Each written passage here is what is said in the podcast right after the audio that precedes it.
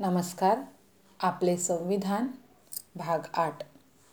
भारतीय संविधानाच्या प्रास्ताविकेविषयी आपण अधिक जाणून घेऊया. मूळ पोस्ट निर्मिती आणि संकलन नूरखा पठाण. वाचक स्वर सौचित्ररेखा रवींद्रनाथ जाधव रायगड. संविधानाची प्रास्ताविका. आपण संविधानाच्या प्रास्ताविकेचा भावार्थ काही भाग मागील भागात पाहिला. भाग एकमध्ये आपण पाहिलं आम्ही भारताचे लोक. ही संकल्पना अधिक विस्ताराने पाहिली. आता यापुढील भागामध्ये आपला भारत देश कसा बनवणार आहोत? संविधान प्रास्ताविकेचे ढोबळमानाने आपण तीन भाग इथे कल्पित घेतलेले आहेत. त्यातला एक भाग आम्ही भारताचे लोक. त्याविषयी आपण चर्चा केली. या भागात आपण पाहणार आहोत. आपला भाग दोनमध्ये आपला भारत देश कसा बनवणार आहोत? आम्ही भारताचे लोक आपल्या देशाला कसे बनवू इच्छितो? हे दर्शवण्यासाठी दिशादर्शक ठरणाऱ्या महत्त्वाच्या पाच शब्दांचा वापर आपल्या संविधानाच्या प्रास्ताविकेत करण्यात आलेला आहे. मूळ प्रास्ताविकेत सार्वभौम लोकशाही गणराज्य हे तीनच शब्द होते.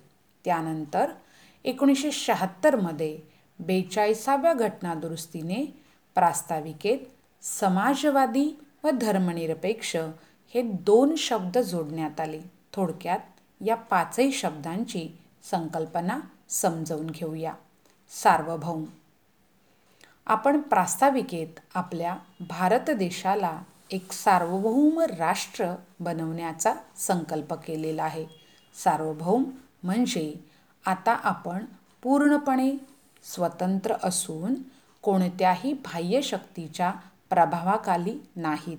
सार्वभौम भारत म्हणजे आता आपण पूर्णपणे स्वतंत्र असून आपल्यावर कोणत्याही परकीय शक्तीचे नियंत्रण नाही.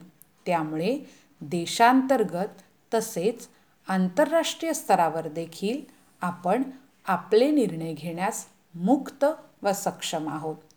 राष्ट्रकुल संयुक्त राष्ट्र यासारख्या आंतरराष्ट्रीय संघटनांचे सदस्यत्व स्वीकारल्याने आपल्या सार्वभौमत्वाचा लोप होतो असे नाही.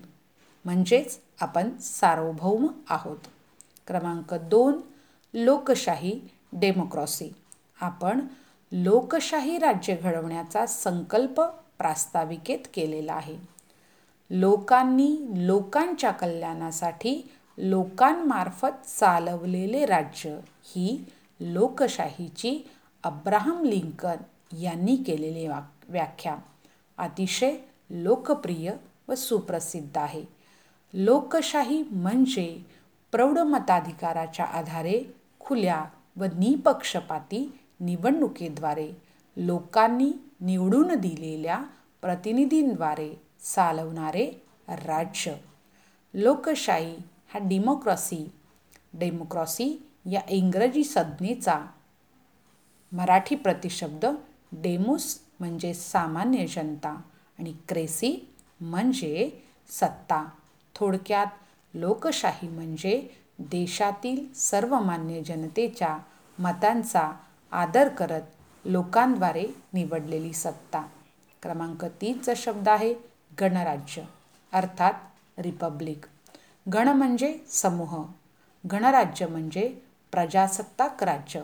साधारणपणे राजाशिवाय चालवल्या जाणाऱ्या किंवा सर्वसाधारणपणे लोकनियंत्रणाखाली असणाऱ्या शासन पद्धतीला गणराज्य म्हटले जाते. गणराज्यात सत्ताधारी हे अनुवंशिक नसून प्रजेद्वारे निवडलेले असतात.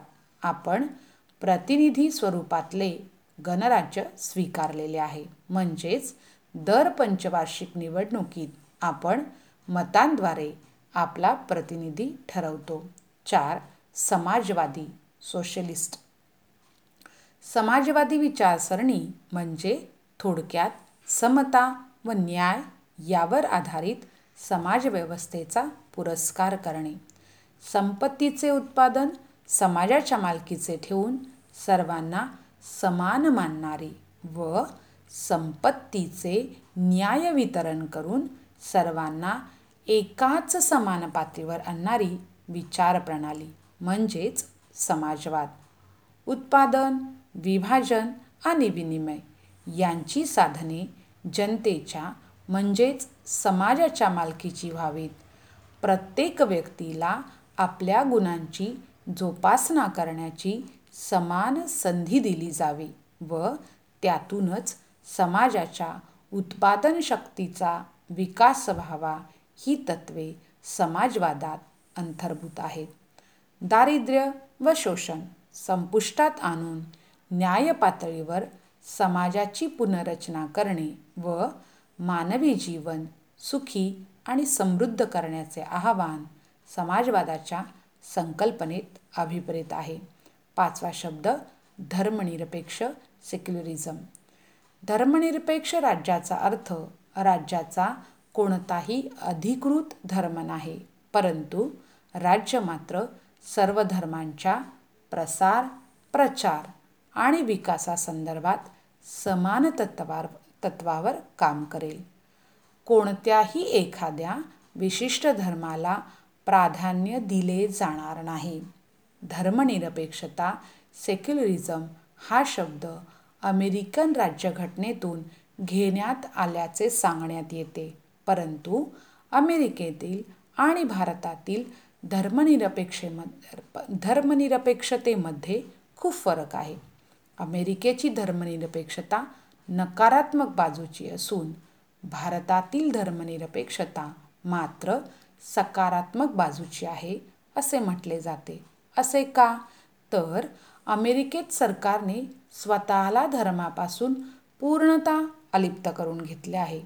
तेथील सरकार धार्मिक बाबतीत कोणत्याही प्रकारचा हस्तक्षेप करत नाही परंतु भारतात मात्र तसे नाही. भारतात धर्माच्या अनुषंगाने कायदे देखील शासन बनवू शकते हे अनुच्छेद पंचवीसच्या अभ्यास करताना आपल्या लक्षात येईल. म्हणजेच भारतात सरकार तटस्थ आणि धर्मनिरपेक्ष पद्धतीने सर्व धर्मांच्या बाबतीत काम करू शकते.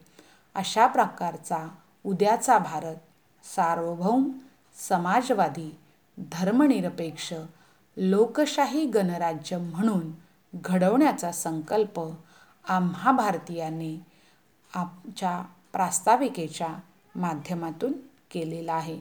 पुढील भागात याविषयी अधिक. धन्यवाद. जय भारत, जय संविधान.